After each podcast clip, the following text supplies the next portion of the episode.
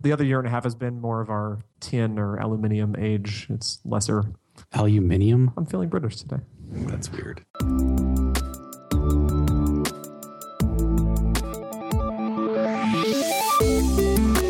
Hello, welcome to Show Me Your Mic. I'm your host, Kyle Roderick, filling in this week for your usual host, Chris Enns.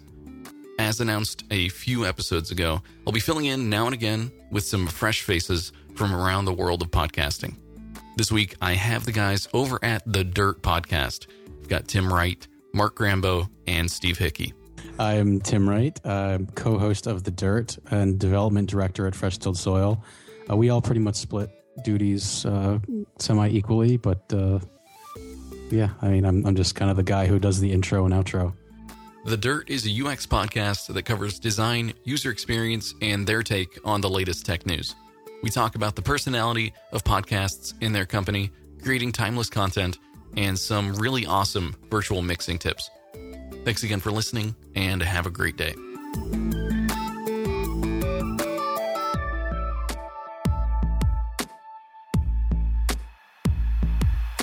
Semi equally. Yeah. All participants are equal, but some participants are more equal than others. So, would you consider yourself a host, Tim, or would that just be kind of you have intro duties?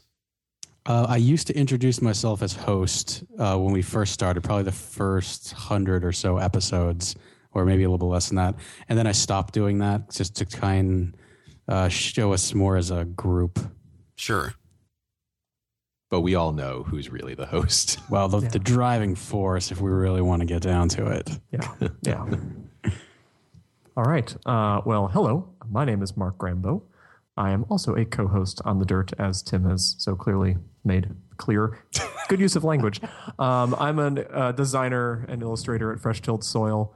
Um, working, I'm transitioning right now away from moving uh, from working primarily on client projects to working on internal projects. Um, working on a lot of our marketing events, um, a lot of really exciting new stuff coming around the bend. Fantastic. Okay.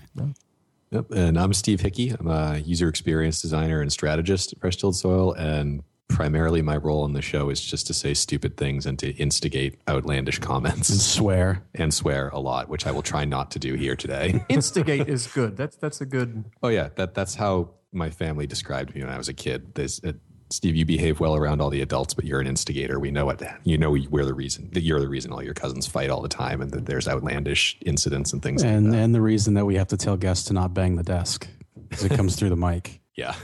Steve just angers them so much. Chief instigator. yep. I'll take that.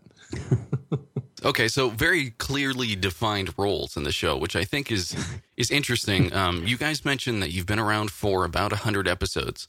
Um, Yeah, I, I think we're on 115 Okay. coming up this week, something Is- like that. is there a particular reason that you haven't uh, numbered the episodes on your website? That's yes, there is actually. When we first started, uh, we wanted to not show that we were brand new. Sort of that's what the way it started. But after a while, um, I just saw very little value in putting out an episode number. So I said, let's just not. Well, like we count them internally, but we just don't project it out, and we don't. I mean, we didn't. I don't really think we celebrated the hundredth episode. No, we sort of we had like one subtle blog post. I think it was actually just the show notes Yeah. on that episode saying, "Oh, hey, by the way, this is 100." Yeah, and uh, there was uh, there was one other reason why we did it.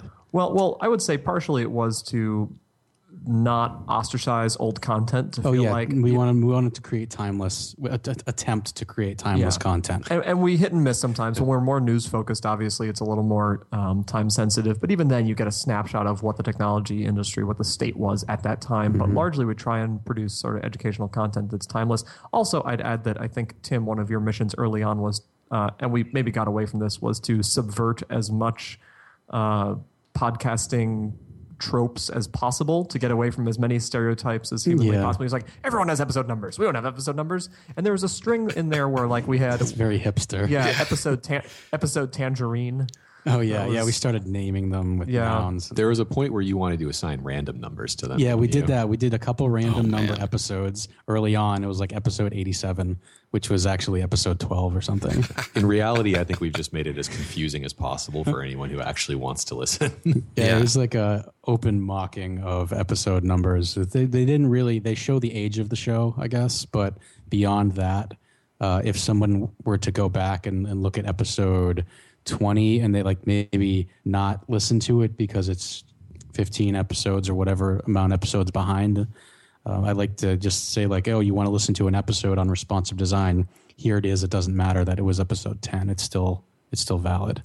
Yeah, there was also a point where we started recording like three shows a week, trying to catch up with Shop Talk. That's not why we record the three shows a week. oh, really? Is that why? Because behind the scenes, we were making graphs of when we would intersect with Shop Talk No. and things like that. And we were going to try to challenge them in some way. we did uh we tried to create shareable more shareable content and uh, by creating a, a a more of a chapter based system and we released three episodes a week that were shorter like maybe 12 minute episodes and we labeled one of them as news and one of them as design and one of them as development so if a listener was more geared towards design uh, they could just they didn't have to skip through the episode they could be like oh well this is the design portion of this episode that's coming in in three actual three chunks and i can just jump into that that was the original it was exhausting Yeah. Sure. The yeah. episodes weren't as good. yeah Wow. Okay. So, I mean, tr- trying to key, trying to create timeless content like that, have you found that people dive back into your back catalog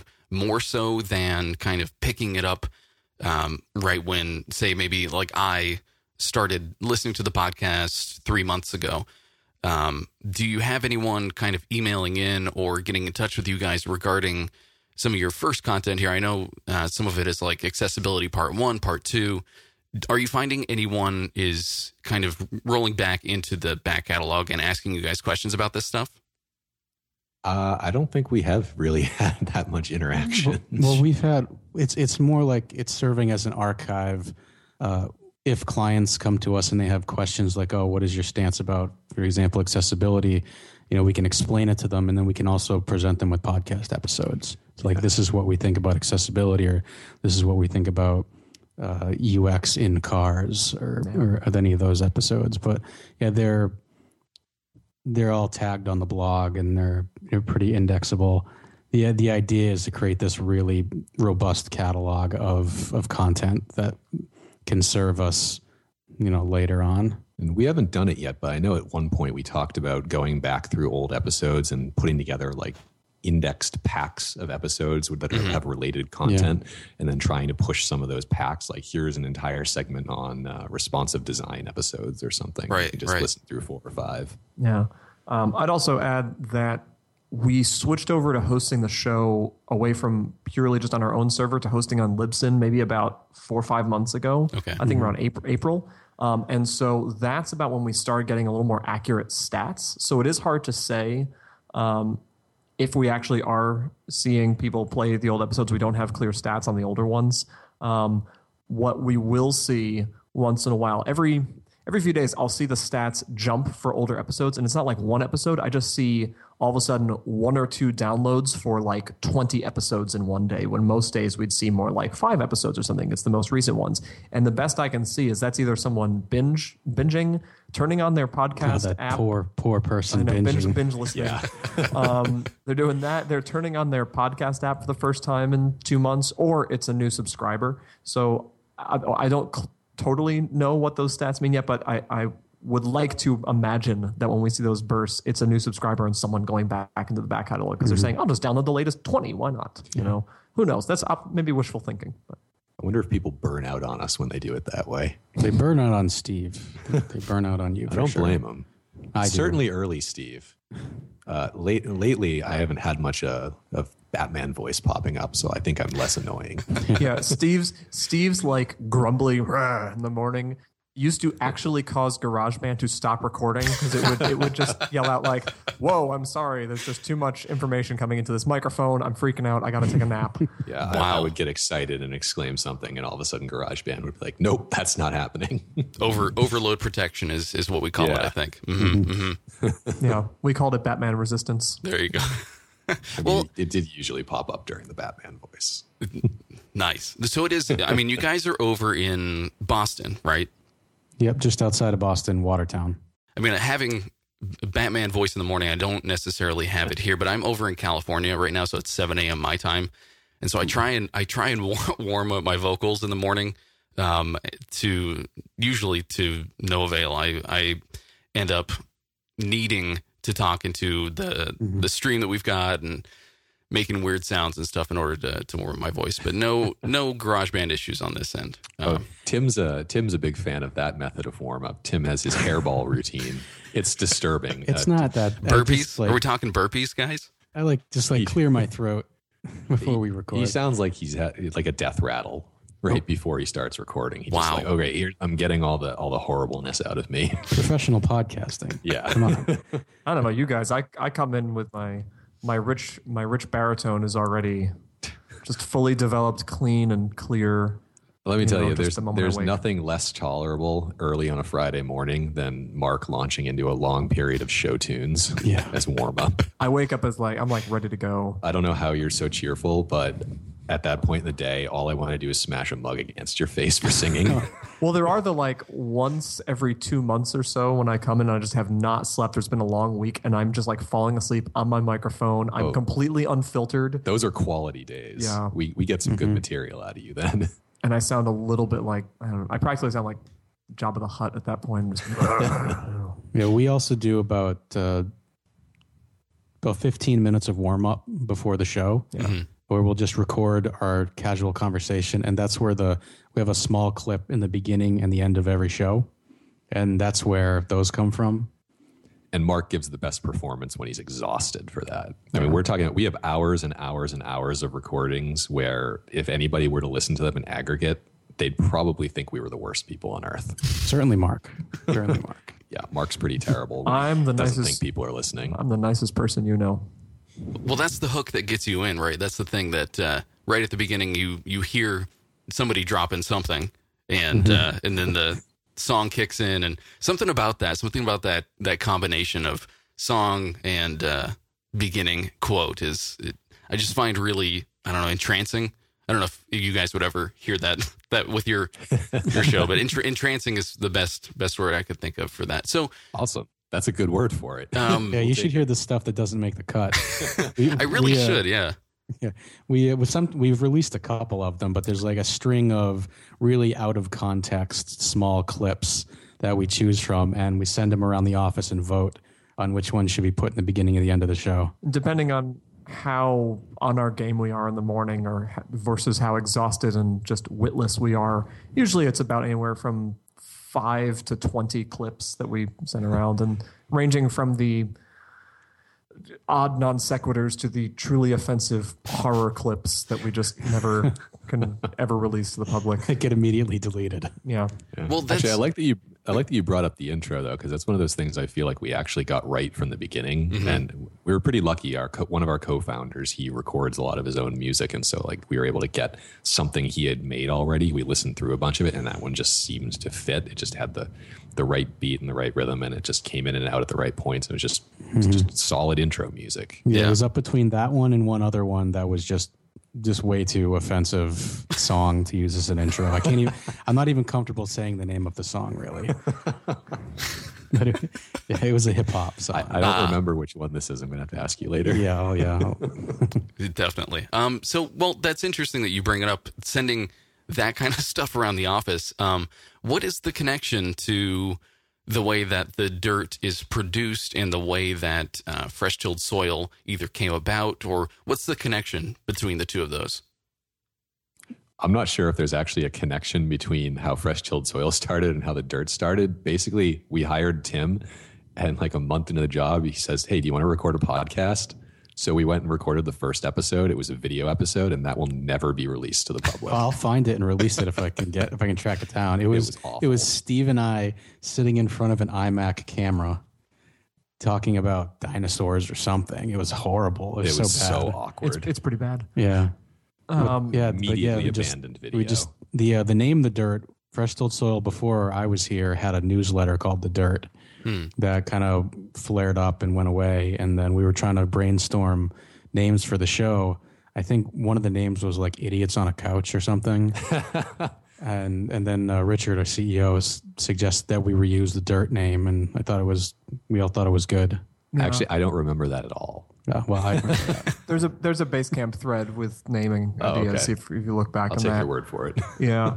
Um, and then over time, I think it we qui- we pretty quickly got into the notion that we wanted to educate, um, and we wanted to make some timeless content combined with a little bit of subversive, uh, I don't know, chip on your shoulder kind of snark. We wanted to try and balance a little bit of witticism and snark and just being silly with education. And it, as we finally got our act together and you know learned how to actually make coherent sentences like this one um, it eventually started to become more of the voice of the company and and as tim said earlier it's um, there is a dedicated blog feed however it's integrated uh, also in whole into our general um, blog feed um, on the website It's just a category in WordPress Yes, Right, exactly. So sure. if you're going to our website and you're looking at our blog, you'll see an article about this, an article about that. You'll see a video interview that uh, our CEO Richard did with a digital design leader of another agency, and then you'll see a podcast episode.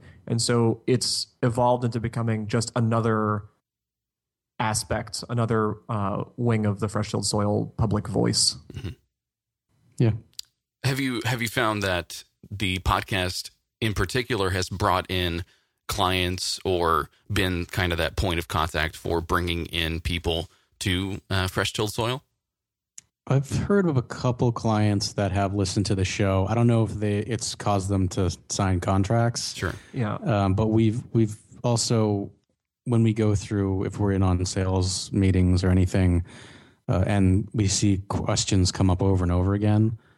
Uh, one of the examples was something about it was something about mobile. Uh, you know when to go mobile, when to go responsive, and we had that question so many times with clients that we decided to do an episode about it create the content so we can just say here this is what we think I think it might lend us, it probably lends us a little bit of credibility because I think it's obvious that we're not doing it for sales reasons or something like Right, that. that right. We're just doing our thing. I mean, I've said so many awful things about Verizon and Comcast that there's clearly no chance we'll ever work for them. So we don't care what we're saying. Right. I think people probably perceive a little bit more authenticity out of it. As like they can trust us on other things because we say things that are destroying our chances of working but with that, massive that's been one of the good things. I mean we we haven't been censored.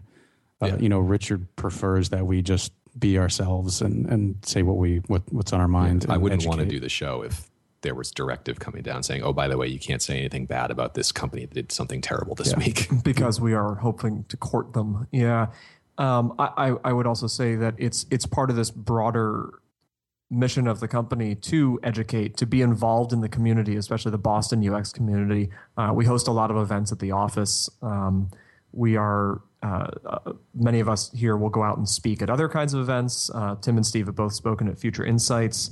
Um, we've spoken at a lot of uh, events around the area. Um, so more often than not, while it may not be the thing that is, as Tim said, getting the clients, it's just one more thing where we can say we are the experts. Not only are we making this great work, we are making these great projects for clients, but self-proclaimed experts well, from yeah, mark but- Grambau. Well, that's what we say in sales, right? We say, hey, you're hiring people who know, who know stuff. We we know things. We have knowledge, um, and the podcast helps demonstrate that. He says as he places his shirt sleeve onto a pen, getting ink on his white shirt. That's how much knowledge I have. not a video podcast I know. I'm just I'm just demonstrating my knowledge by narrating my own stupidity. Awesome. Okay, that's that's. I find that to be really interesting. The the combination of of those two things, um, kind of carrying on your own brand and your own, like you said, personality of maybe the the the way that the whole company is kind of run is sort of the way that internally you guys all treat each other and part of the podcast and the way that the conversation is flowing in the podcast is it seems to be reminiscent of of the way that the whole business is, is run. So I think that's it acts as a very nice way of of getting to know you guys, especially, um, but kind of understanding the way the way that the whole business would work um, is really neat. I find that to be really interesting. So Cool. Yeah, I think that's one of the benefits. Also, is Yeah. just um, giving anyone on the outside a little glimpse into the personalities of some people who work here. Yeah, I think we make a decent effort as a company for it to not feel like you are hiring fresh tilled soil. You are hiring a group of individuals who work well together, and that's what we try and do with the show too. It's a group of semi-disparate but unified voices. how do you decide? I mean, you said that you have three different shows sometimes where it's like design, news, etc. Um, But how do you decide on those topics, and um, how have the topics either changed over time? I see maybe some of the beginning episodes are more focused on being those those pillars of UX focused stuff, and then more news here around starting in May. Um, what what has been the the evolution of that, and what is its current form? Oh, the the first early shows were we have a topic we want to talk about, and we did a lot of shows just doing that, and eventually the topics kind of dry up. Really, we had a, you know we had a list of topics, and we just went through them, and you know twenty or so episodes in, we're like, oh crap, we don't know anything else. um, then we started getting guests. Uh, that was really helpful. Booking guests early, uh, you know, a couple weeks out is is really helpful. Uh, Mark recently had the idea of using news as a catalyst to talk about something. I forget what the show, the next show coming out was. Oh, the uh, design guidelines that the government just put Yeah, yeah, out. yeah. You know, that was a news item that started us talking about style guides and, and um, design guidelines. Uh, so that's the kind of what the news shows have morphed into. We still have the topic shows where we'll just sit around uh, before we record on a Wednesday or a Thursday and, and talk about what came up in the past week and if we can turn something like that into a conversation if there's no guest. Yeah. Right. Uh, surprisingly often we'll find ourselves sitting around talking about something and realize out of nowhere, like, wait a minute, we should stop talking about this because this would be a good episode and we don't want to like waste all of that right now at lunch. Let's talk about this tomorrow morning instead. Right. Yeah, we actually even to try and catch those tried to set up a spontaneous dirt recording uh, capability using GarageBand for iOS, which allows you to use distributed iPhones and iPads as individual mics and then share their tracks back to a central iPad. Yeah, that was brutal. Which was brutal. Just did not work. We're like, okay, all right. So we need to have this all installed, have it preset up so that if we're having conversation, we can just pull out our phones and just start talking into them, and it's a podcast. That doesn't work. Is Just it done not over the network? Do you know? Yeah, uh, yeah. yeah. it is. Well, I think they I think they do a little bit peer to peer. I think they're supposed to work peer to peer. I think you need Wi-Fi to at least the initial the initial hookup. We had a show with we interviewed uh, Luke Wroblewski. I went down to the one of the hotels downtown to interview him, and I, there was like a setting in there that shuts off the recording after six minutes, Oh, and just and then has to sync over the network for another six minutes, and it shut off like three times during the show. And I'm just sitting there with Luke, like, I'm sorry, Luke, this is this is horrible. Yeah, so our, our attempts to make the show a little more spontaneous like that have failed. Um, but last little coat on the, the content thing. Tim mentioned I'd had this notion of turning the news shows into topic shows.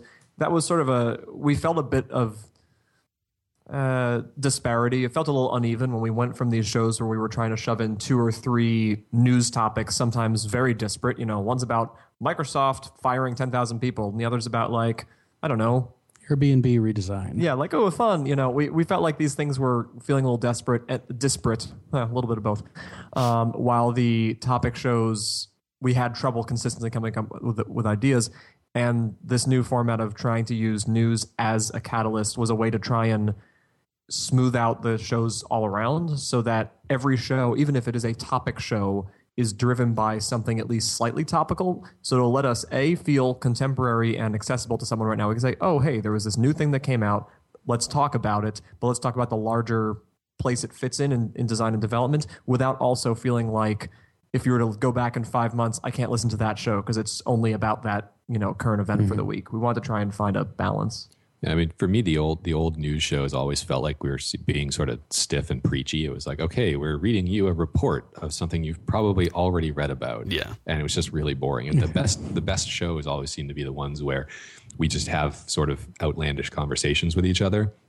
maybe there's a little bit of disagreement going on. So trying to move the news shows in the directions of inspiring a conversation instead of just being one of us talking while the other two go, oh, uh huh, that sounds good. Steve banging his fists about net neutrality. Yeah, there's been some of that. Interesting. With good reason. Good reason on that fist banging. That's fist bang worth worthy topic.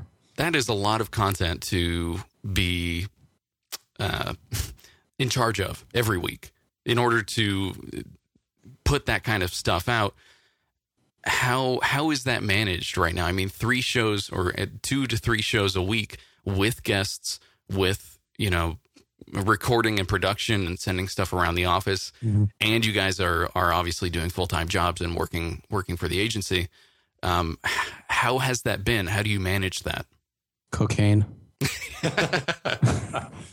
yeah Um, okay Yeah, it's um. Well, I mean, we we split the duties. We'll do say we do. We're on kind of a two recording schedule now. So if we do two recordings, uh, right after the show, uh, I'll do the editing for the show. We'll cut up the B roll, which is, actually takes longer than editing the actual show often because I actually have to listen to the whole show or the whole B roll.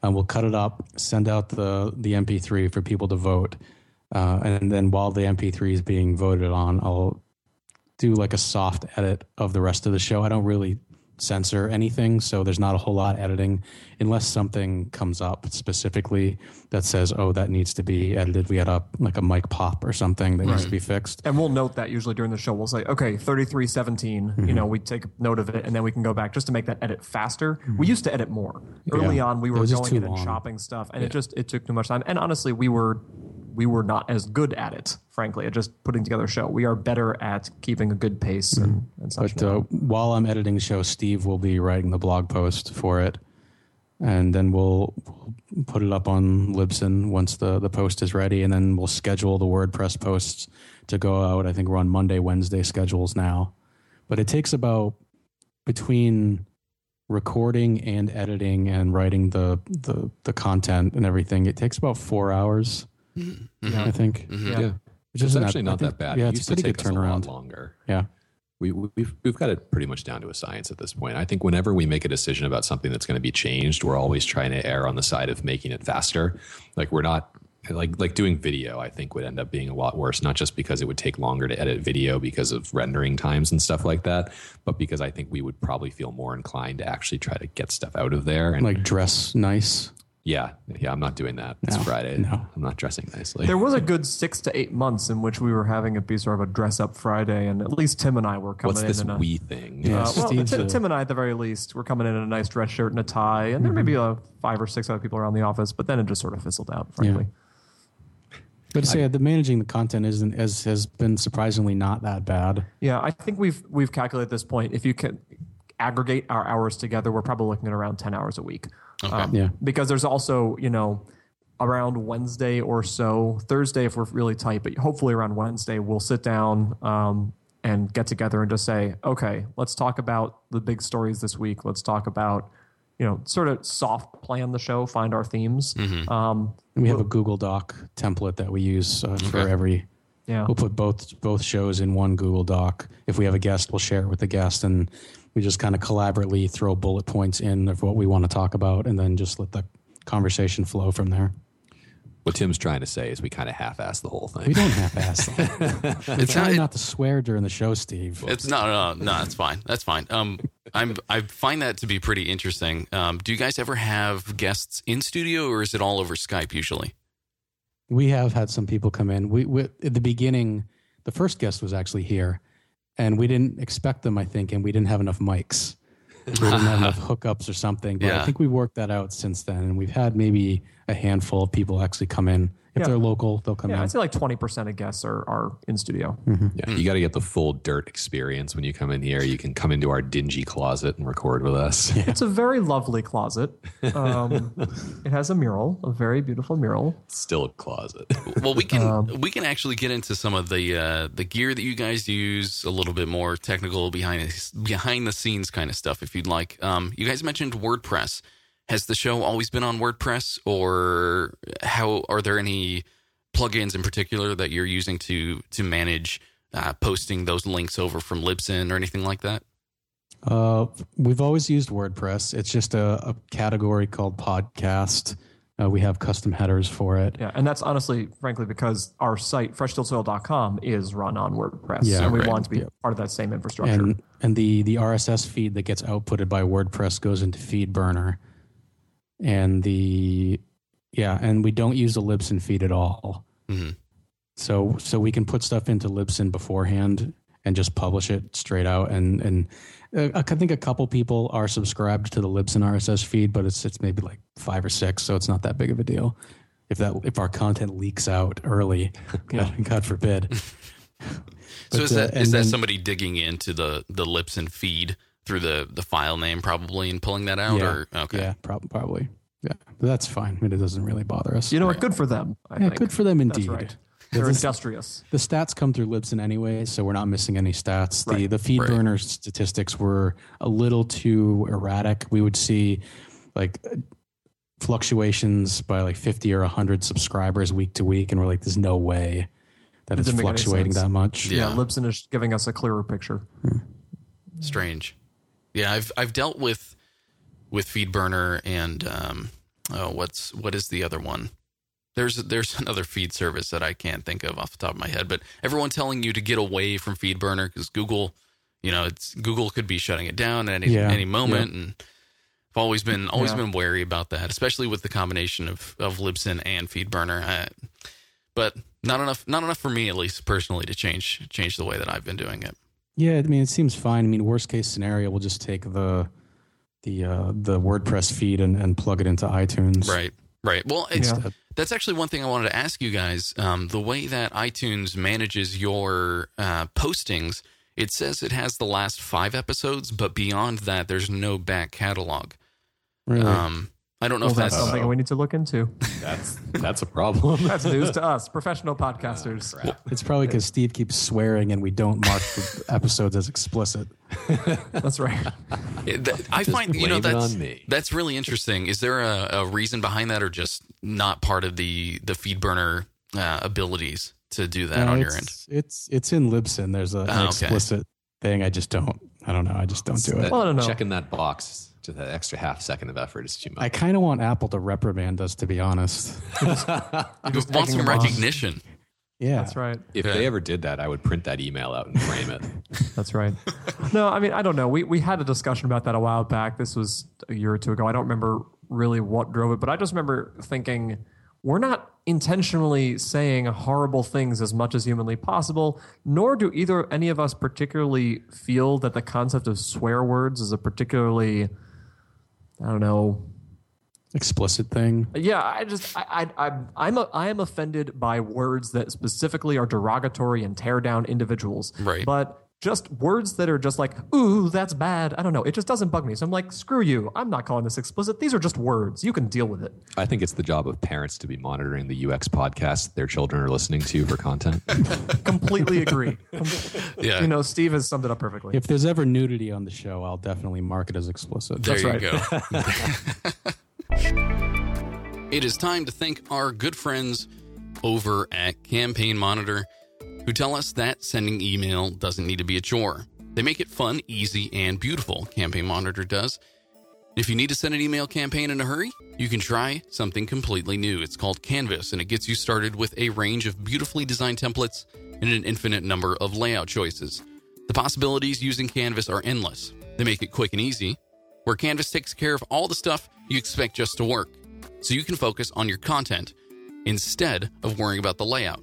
That includes automatic image resizing, perfect typography, and their innovative spacer tool. Just move things around super easy. It looks stunning on mobile, so no more single column layouts to make emails mobile friendly. They came up with a new coding technique, so everything that you create on Canvas is automatically responsive for every device. With Canvas, they've created a range of flexible layouts so you can easily create truly unique email designs based on your content without needing to code the email from scratch. Check it out, canvas.cm. A special thank you to Campaign Monitor for supporting good stuff. Um, so well, let's let's get into a little bit of your your setup, guys. Um, if you want, you can start at the go work from the mic down. Uh, you said you have three mics set up in the studio. Has it always been that way? Um, I think we started with one. yeah, we started Okay. with one, one or two snowballs. Just like running omnidirectionally. It was pretty it was really bad. dreadful.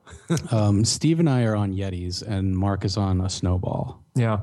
And uh, honestly, any lack of investment, uh, like I really should just be getting a freaking Yeti, is despite the fact that this is part of the voice of fresh tilled soil, it still sometimes feels a little bit like a money pit to us. Like we feel like I don't feel almost yeah. feel guilty asking for like, hey, can I have a hundred bucks to buy a mic? Um, because you know we're throwing ten hours a week and all that kind of jazz. Right. I think we spend more money than that than uh, than that on beer every week. Yeah, it's true. um, but in any case, so yeah, Tim and Tim and Steve are on on Yetis. I'm on a snowball, and then we have one other snowball that we reserve for for guests.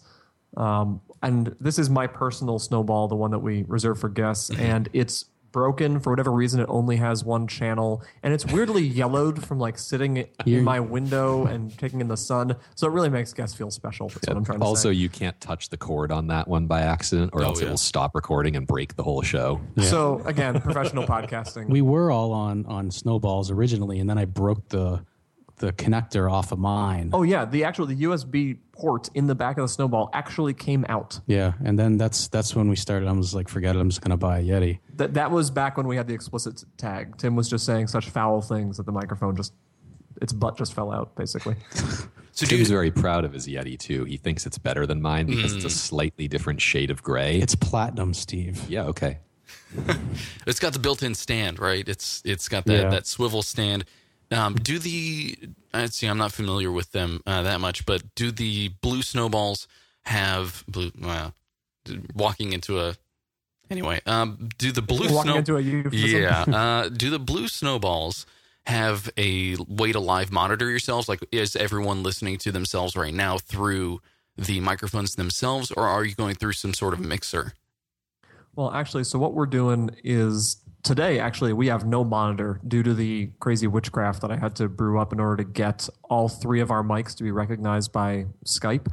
Um, but most days, uh, while the Yetis have a line out for microphone, the Snowball does not. It's purely a, a USB jack in the back, and we'll do monitoring through GarageBand, uh, through the live monitoring, and using a, a uh, just an audio jack splitter um, coming out of the back of the uh, iMac that we're going into. And the fun thing about the splitter is that one of the six lines out of it doesn't work. So every day, and we've never thought to mark it, you know, just draw a little X on it or something. So we always just have to guess whether No, we have we- to play a game No, we called did. Does We this did. jack not work, or do I just have to twist my plug a little bit? We bit? did at one point, but it's it's The like Sharpie smooth rubbed off. plastic, and it rubbed off Yeah.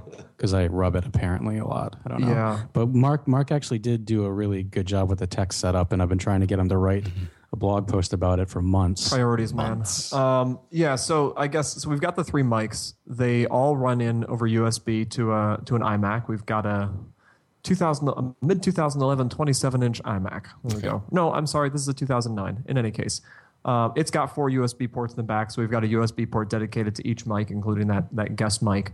Um, we have uh, Audio MIDI set up, the app on, on the Mac, um, aggregating those four mics into uh, an aggregate device, uh, software instrument, um, and GarageBand sees that as its input.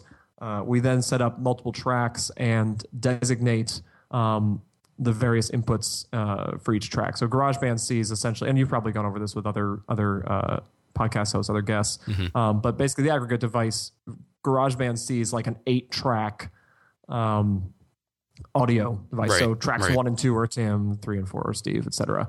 Um, that is basically it for the shows that's just us. Um, and that's pretty straightforward. Once Skype comes into it, uh, we've got Call Recorder running to record the show as a backup, but actually we've gotten a way to get Skype to run directly into GarageBand as well, um, using Soundflower, which again I'm sure a lot of folks have used.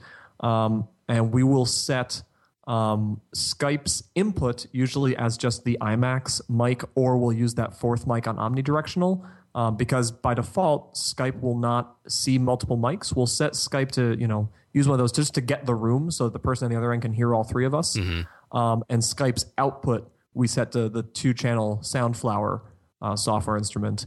We make Soundflower part of the aggregate device, and then we set up an additional track in GarageBand Um, and that one is designated to the Soundflower track. So we have GarageBand recording the Skype track in there and then also monitoring there. So we get the monitor from just as we get for ourselves, we are hearing the caller come through GarageBand as well.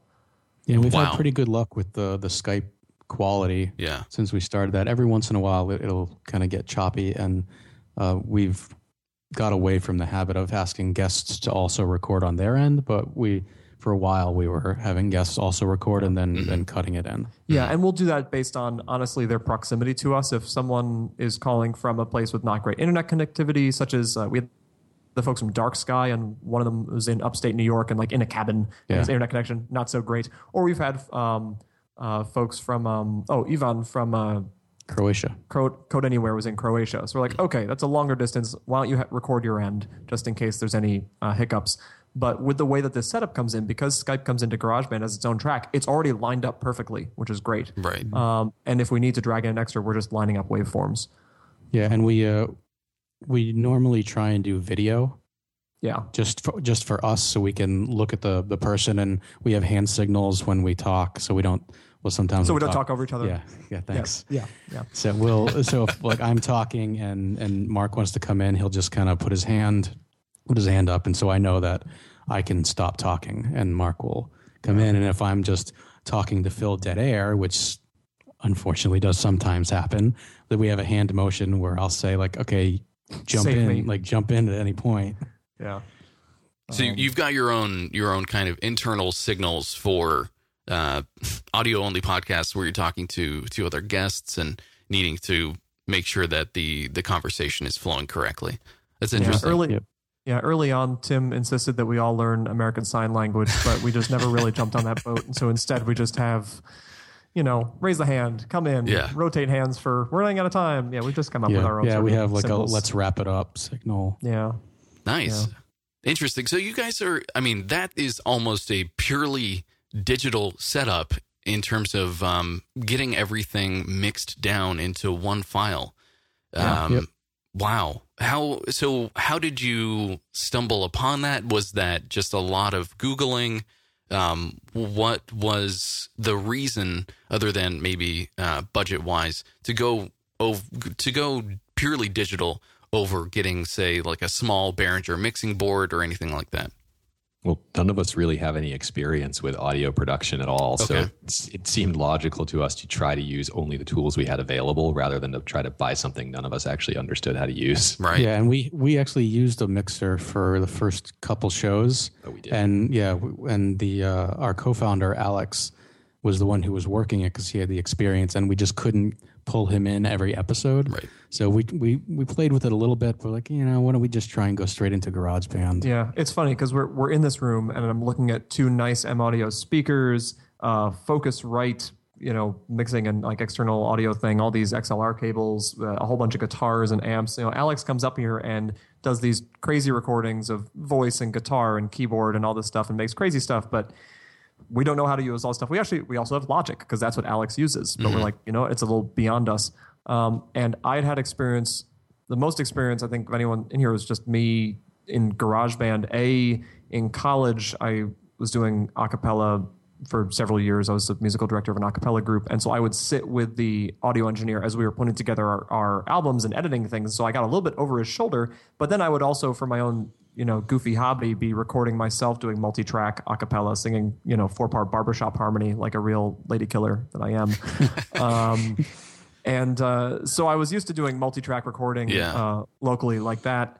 Um, and also, honestly, in the end, we just like a good puzzle. I think as much as we want to keep things simple, I was really, I, I just looked at this thing. I'm thinking, okay, we can do this. We can get GarageBand to see multiple mics. We can get Skype to hear us. We can we can do this. I can figure this out.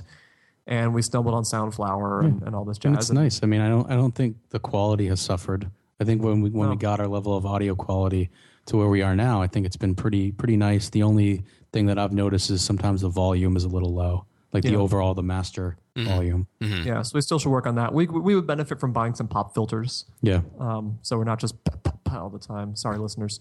Um, and then I, I think lastly, we, we were getting set up yesterday in advance of this. We're thinking, okay, this time instead of having one guest onto our show, all three of us are guests on another show. So we can't. We want to make sure that we're giving you good audio. And We're like, well, we could record locally and give you the audio afterwards, um, but we really wanted to let you be able to hear the three of us um, through our mics. And as I said earlier, Skype by default will only see one microphone. So, Right. God damn it, how are we going to do this?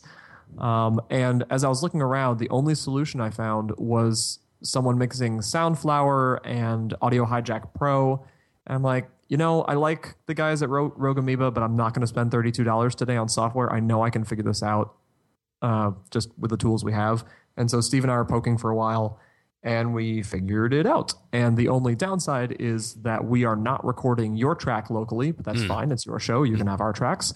Um, and we don't have monitors on ourselves today. So we just have to trust our own instincts, I think, on volume. But we have a multi-track recording of our stuff. And yeah, we so share. we're getting all three tracks here and you're hearing us instead of from the one ambient mic like we'd normally do. You're hearing all of our mics individually. Right. Well, wow. I, that is that's awesome. Uh, that's honestly something that I have been trying to figure out, and I've sort of done the opposite of of what you guys have done, and I gave in to going all totally analog and plugging different cables in because I knew exactly how that was being routed. Um, so I've it's, it's interesting to to kind of have the same same problem solving um, tactics, I guess, j- just taking that two different, completely different ways. Um, so, you, but you sound great on this end. Well, thank you. Well, thank you. Thanks. you should have seen you should have seen some of the early setups when I think when we were still on trying to use a single mic for all of us. The first Uh-huh. thing we'd do in the conference room we'd set up in was just toss our coats all over the place to try to deaden the echoes and Well, that things was- like that. And We still should do that because no single room in this office or in the office that we were in up until last January, we moved about a year and a half ago, no rooms, not a single one had good acoustics. Everything is just an echo orgy. It's just crazy. for a couple months we had a whole bunch of uh, old cardboard boxes that we would strew around the room in random positions to try to deaden all the echoes. Yeah, I don't know why we stopped that. We actually we did a recording in my apartment once where we we used a uh, an inflatable mattress as a sound barrier. Yeah. That So- that would that should work pretty well, though. I mean, your whole your whole setup is very very modular in that you don't have any basically any equipment to take with you other than the microphones. So you can end Yeah. up you can end up taking your setup really anywhere. Yeah, the only the main issue we've run into is we, we've had one or two episodes where it's like, oh hey, actually guys, we're uh, the someone else in the company say we have to use the upstairs conference room, which is like right next to the room we record in, so we didn't want to have sound bleed. So like, all right, fine, we'll we'll go to another room, and like, all right, well we're not going to lug a 27 inch freaking iMac downstairs, and so like, oh, we'll just use one of the MacBook Pros, um, but the Retina MacBook Pros that we've got around the office only have two USB ports, Right. and so it, we can't get all three mics in. And then we tried using uh, a a US an external USB audio hub, uh, USB hub, um, but we didn't have any powered hubs, which I think was the main problem. And so what ended up happening was that it didn't recognize the multiple audio sources on that hub. Um, maybe it would work better if we had a dedicated powered hub. So we're portable, but we haven't quite figured out how to get the laptop to work um, as a portable setup. Yeah, we cannot replicate this setup for some reason. Yeah. Um, but yeah, most of the most of the routing is going on as a computer. Most of our our rat's nest here is just the you know three to four mic cables, the headphone cable, and then the splitter. Otherwise, it's it's mostly going on internally.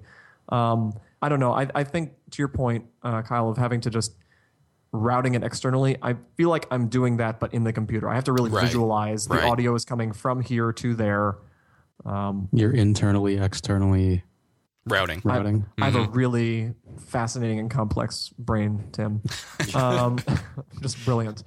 Um, so for the way that we've got this one going today, if you want to get into the, the technical details of it, we have GarageBand. Um, we have the three mics set as an aggregate device.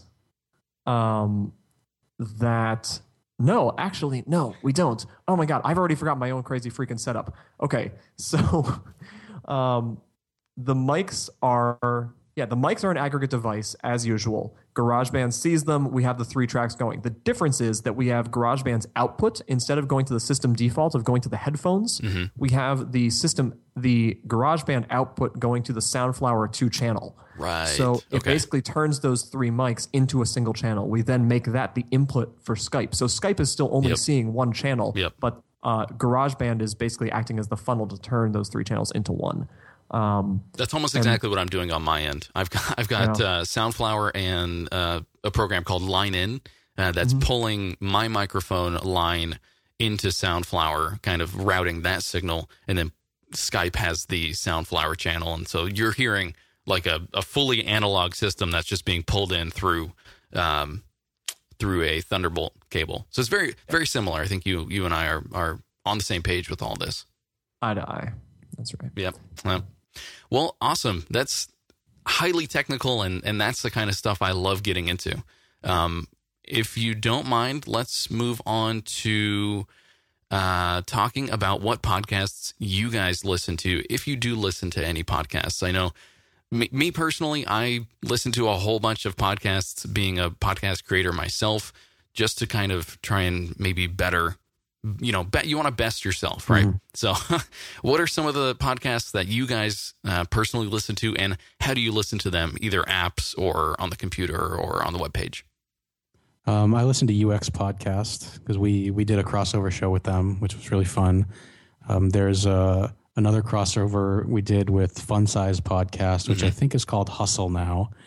I listen to them. They're they're kind of sporadic in in their output, so we'll see maybe one a month out of them.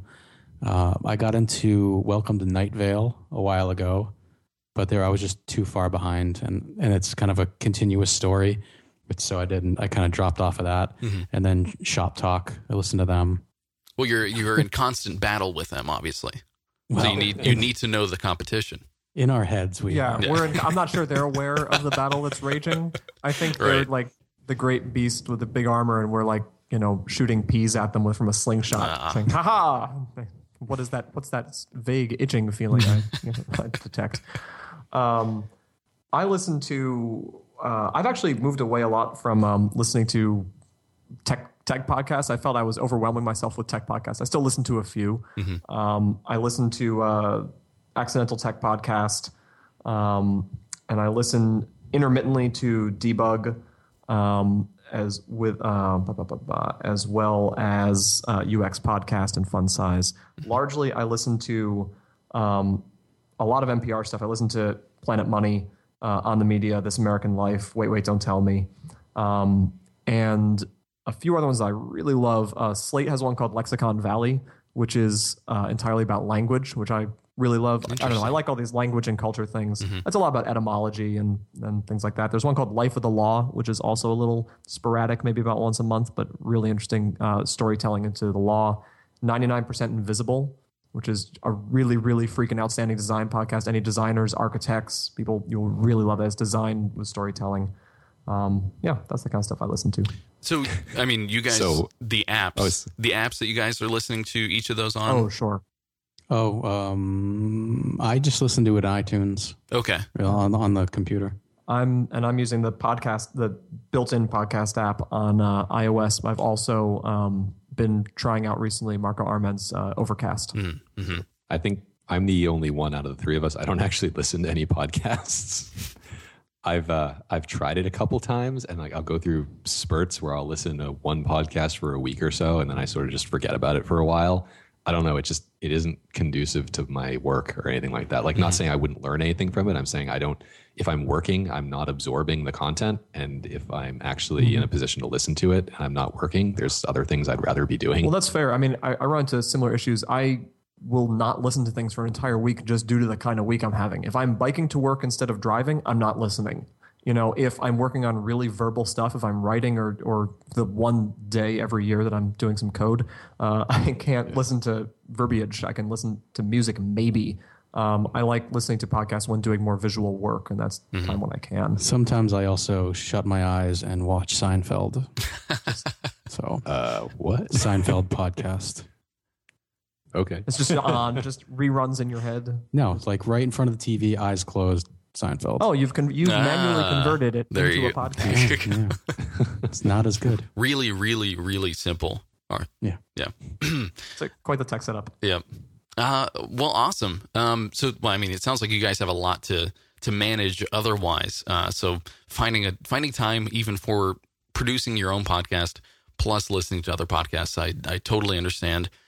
Um, that can be hard to manage. It's you want to be. I mean, especially shows like Shop Talk and and Fun Size and all those other guys. You want to make sure you're up on what all the other indie podcasts are kind of doing around you. Um, and having crossover episodes like you guys have had, I think those have been some of my my favorite ones. The ones where you interview people. Um, I do enjoy also just kind of the off the cuff uh, conversations regarding uh, topical, you know, today news tech topics. Um, yeah, just in general, I've I've really enjoyed the the way that the show has has flowed with you guys.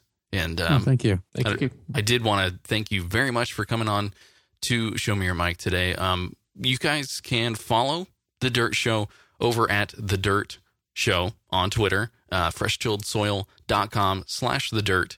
And uh, you guys have a an event coming up pretty soon, don't you? We do. We actually have two events. We have Refresh Boston, which is a, a meetup. Uh, Mat Marquis is going to give a talk about responsive images. That's on September 18th. And then we have UX Fest, which is Mark's thing. Yeah, so, uh, UX Fest is uh, a full day event on October 1st. We've got a number of, uh, of really great speakers, um, two simultaneous tracks, uh, a really great panel or two that we put together. Um, that's on October 1st. You can get there at freshtilledsoil.com slash UXFest. And actually, the day before, on September 30th, we also have uh, sort of connect with UX Fest uh, for a separate ticket purchase, a four hour, I want to say, uh, long, a, a good half day workshop with Steve Fisher on responsive content modeling, which looks really cool. And that's already, I think, almost half sold out because it's a smaller set. You know, you're really getting a little closer to a more workshop like one on one environment. I would, I would have said there's half tickets available. Interesting. I'm a glass half full kind of guy. Yes. Ah, I see what you. Well, I'm, see, I'm trying to build urgency. Ah. It's, it's a sales thing. Oh, you know, only 50% left. So if you guys if you guys are in the area, go check those out. Uh, everything that we have talked about in this episode will be available over at goodstuff.fm slash smym slash 47. You can also follow the show smym underscore fm on Twitter. Thanks again, guys, for coming on and uh, and taking the time today. Oh, thank you for having us. This was awesome. Yeah, thanks, Kyle. Thank you.